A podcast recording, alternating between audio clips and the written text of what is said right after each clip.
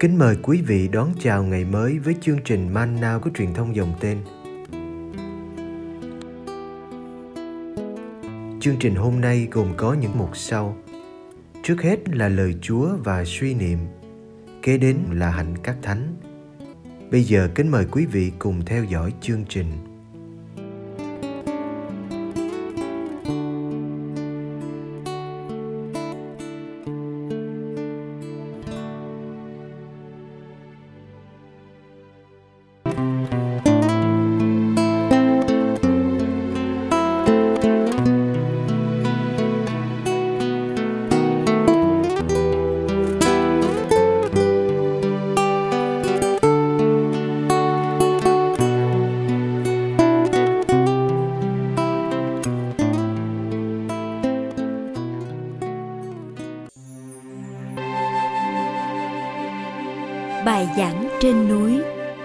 Matthew chương 5 Anh em đừng tưởng thầy đến để bãi bỏ luật mô xê hoặc lời các ngôn sứ. Thầy đến không phải là để bãi bỏ, nhưng là để kiện toàn.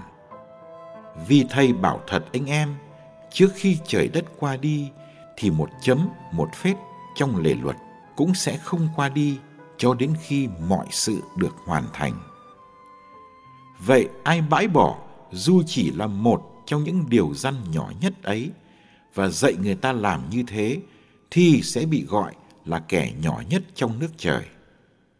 Còn ai tuân hành và dạy làm như thế thì sẽ được gọi là lớn trong nước trời. Vậy thầy bảo cho anh em biết, nếu anh em không ăn ở công chính hơn các kinh sư và người Pharisêu thì sẽ chẳng được vào nước trời. Anh em đã nghe luật dạy người xưa rằng chớ giết người. Ai giết người thì đáng bị đưa ra tòa. Còn thầy, thầy bảo cho anh em biết, ai giận anh em mình thì đáng bị đưa ra tòa. Ai mắng anh em mình là đồ ngốc thì đáng bị đưa ra trước thượng hội đồng. Còn ai chửi anh em mình là quân phản đạo thì đáng bị lửa hỏa ngục thiêu đốt. Vậy, nếu khi anh sắp dâng lễ vật trước bàn thờ mà sực nhớ có người anh em đang có chuyện bất bình với anh, thì hãy để của lễ lại đó trước bàn thờ, đi làm hòa với người anh em ấy đã, rồi trở lại dâng lễ vật của mình. Anh hãy mau mau dàn xếp với đối phương khi còn đang trên đường đi với người ấy tới cửa công. Kẻo người ấy nộp anh cho quan tòa quan tòa lại giao anh cho thuộc hạ và anh sẽ bị tống ngục. Thầy bảo thật cho anh biết, anh sẽ không ra khỏi đó trước khi trả hết đồng xu cuối cùng. Anh em đã nghe luật dạy rằng chớ ngoại tình. Còn thầy, thầy bảo cho anh em biết, ai nhìn người phụ nữ mà thèm muốn thì trong lòng đã ngoại tình với người ấy rồi. Nếu mắt phải của anh làm cớ cho anh sa ngã thì hãy móc mà ném đi. Vì thà mất một phần thân thể, còn hơn là toàn thân bị ném vào hỏa ngục. Nếu tay phải của anh làm cớ cho anh sa ngã thì hãy chặt mà ném đi vì thà mất một phần thân thể, còn hơn là toàn thân phải xa hỏa ngục. Luật còn dạy rằng, ai dẫy vợ thì phải cho vợ chứng thư ly dị còn thầy, thầy bảo cho anh em biết, ngoại trừ trường hợp hôn nhân bất hợp pháp, ai dẫy vợ là đẩy vợ đến chỗ ngoại tình, và ai cưới người đàn bà bị dẫy thì cũng phạm tội ngoại tình. Anh em còn nghe luật dạy người xưa rằng, chớ bội thề, nhưng hãy chọn lời thề với Đức Chúa. Còn thầy, thầy bảo cho anh em biết, đừng thề chi cả, Đừng chỉ trời mà thề, vì trời là ngai Thiên Chúa. Đừng chỉ đất mà thề, vì đất là bệ dưới chân người. Đừng chỉ Jerusalem mà thề, vì đó là thành của Đức Vua cao cả. Đừng chỉ lên đầu mà thề, vì anh không thể làm cho một sợi tóc hóa trắng hay đen được. Nhưng hễ có thì phải nói có, không thì phải nói không. Thêm thắt điều gì là do ác quỷ.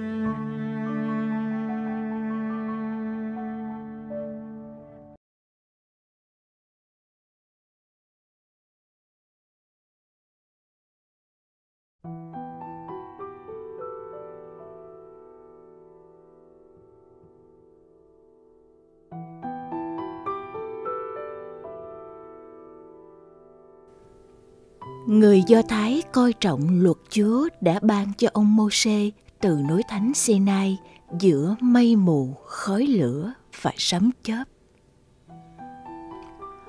Ông Môsê được Chúa sai làm người phát ngôn cho Ngài. Ông có đủ thẩm quyền để giải thích luật Chúa cho dân Israel vì ông là người đã lên núi gặp Chúa, đã nhận luật chép trên bia đá và đã ở lại trên núi 40 ngày đêm.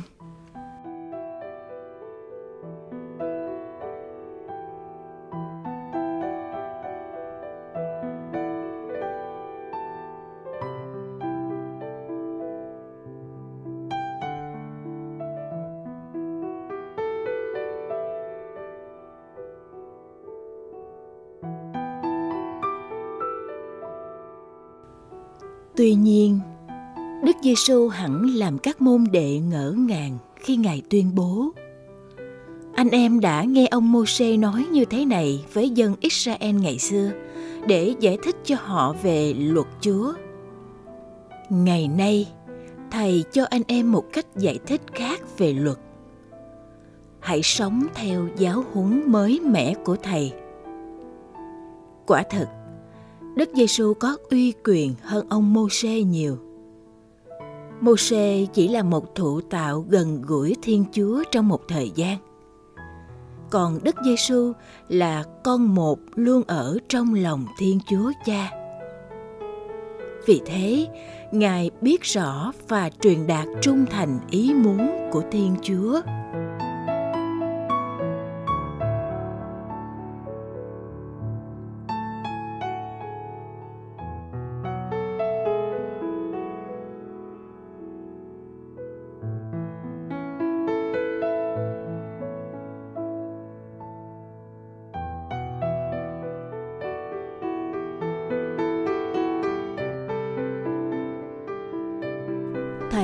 Không đến để bãi bỏ luật mà thiên chúa đã ban qua ông mô sê thầy đến để kiện toàn và làm cho luật ấy được nên trọn. Đức giêsu đã kiện toàn luật mô sê bằng những đòi hỏi nội tâm. Ngài không ngừng lại ở hành vi bên ngoài. Ngài đòi chúng ta đi vào bên trong trái tim mình không giết người bằng gươm dao chưa đủ. Còn cần phải tránh cả sự giận dữ, vốn là cội rễ của tội sát nhân. Hơn nữa, cần tránh những lời nói nhục mạ kẻ khác. Không ngoại tình với vợ người khác chưa đủ. Còn cần tránh cả ngoại tình trong cái nhìn thèm muốn chiếm đoạt đó là thứ ngoại tình không ai biết vì nằm tận trong tim.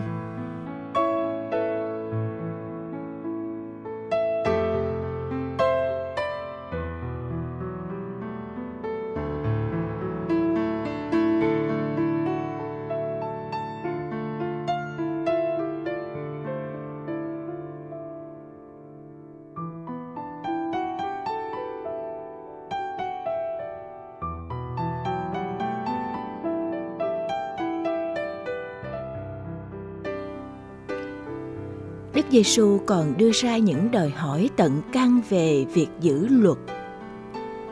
Ngài đòi để lễ vật lại trước bàn thờ để đi làm hòa với anh em, không phải với người anh em mà chính mình đang bất hòa, nhưng với người anh em đang gây cho mình nhiều rắc rối. Phải làm hòa trước đã, rồi mới dâng lễ sau hiệp thông trọn vẹn với thiên chúa, đòi hiệp thông trước với anh em. Bằng lối nói cường điệu, đức giêsu đòi người môn đệ phải dứt khoát tránh dịp tội, tránh cớ làm cho mình sa ngã. Thà bỏ đi một phần quý giá như mắt phải hay tai phải, còn hơn là toàn thân phải chịu hư mất đời đời chúng ta không nên hiểu câu nói trên theo nghĩa đen, nhưng lại không được quyền làm yếu đi sức mạnh của hình ảnh ấy.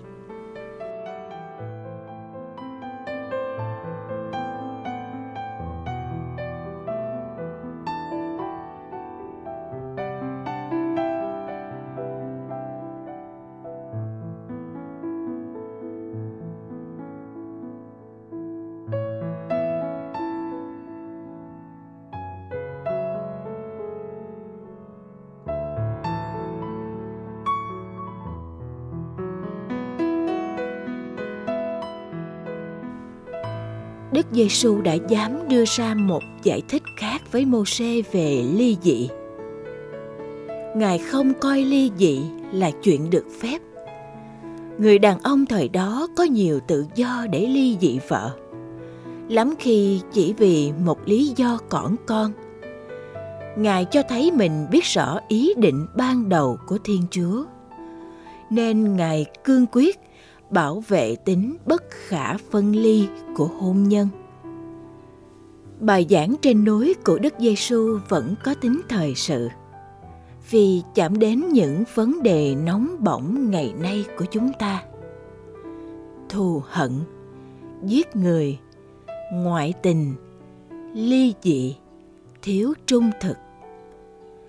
Chỉ khi sống những giáo huấn của Đức Giêsu một cách nghiêm túc chúng ta mới giải quyết được những vấn đề lớn của thế giới.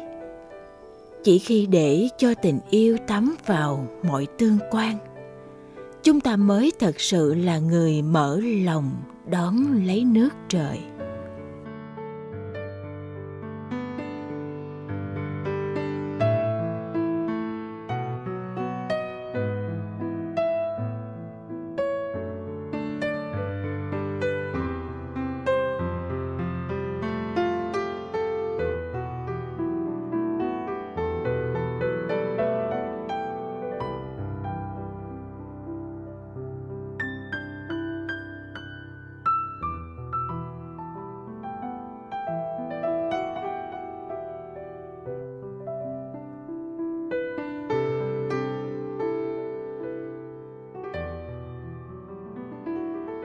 Lạy Chúa Giêsu.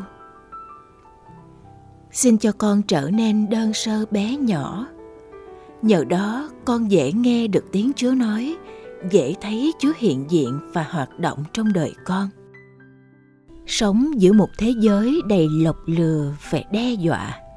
Xin cho con đừng trở nên cứng cỏi, khép kín và nghi ngờ.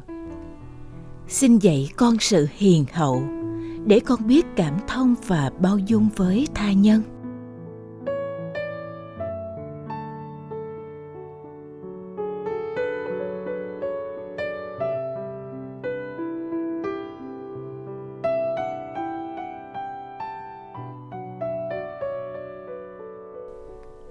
Xin dạy con sự khiêm nhu để con dám buông đời con cho chúa. Cuối cùng xin cho con sự bình an sâu thẳm, vui tươi đi trên con đường hẹp với ngài. Hạnh phúc vì được cùng ngài chịu khổ đau.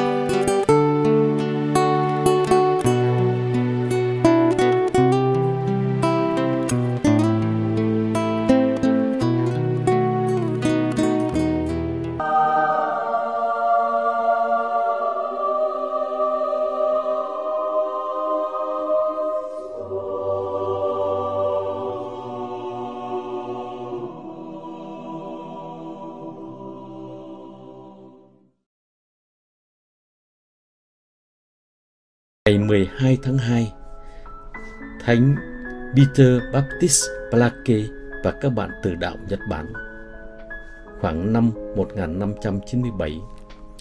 Nagasaki nổi tiếng đối với chúng ta vì một trái bom nguyên tử đã thả xuống đây năm 1945. Thành phố ấy cũng nổi tiếng đối với dòng Francisco vì một số tu sĩ và anh chị em dòng ba đã được từ đạo ở đây năm 1597 Cha Phêrô Baptist Blakes sinh năm 1542 trong một gia đình quyền quý ở Tây Ban Nha. Ngài gia nhập dòng Francisco ở quê nhà. Ngài làm việc vài năm ở quần đảo Phi Luật Tân và năm 1592, Ngài được cử làm đại diện cho vua Philip II của Tây Ban Nha để thương thảo hòa bình với Hideyoshi đang nắm quyền ở Nhật Bản. Sau khi hoàn thành nhiệm vụ, cha Phêrô Baptist và một vài tu sĩ ở lại Nhật để truyền bá tin mừng. Sự thành công của họ trong công cuộc truyền giáo qua việc thành lập các tu viện, nhà thờ cũng như bệnh viện khiến Hideyoshi lo sợ. Vào tháng 12 năm 1596, ông ra lệnh bắt giam cha Phêrô Baptist, hai vị linh mục Francisco khác, hai thầy, một giáo sĩ, 17 người Nhật thuộc dòng ba Francisco và ba vị linh mục dòng tên. Tất cả bị kết án tử hình vào đầu tháng riêng ở Miyako. Họ bị giải về Nagasaki trong chuyến hành trình bằng đường thủy lâu đến 4 tuần lễ. Vào ngày 5 tháng 2 năm 1597, tất cả bị treo trên thập giá và bị đâm thâu qua bằng giáo. Tất cả được phong thánh do Đức Pio thứ 9 năm 1862.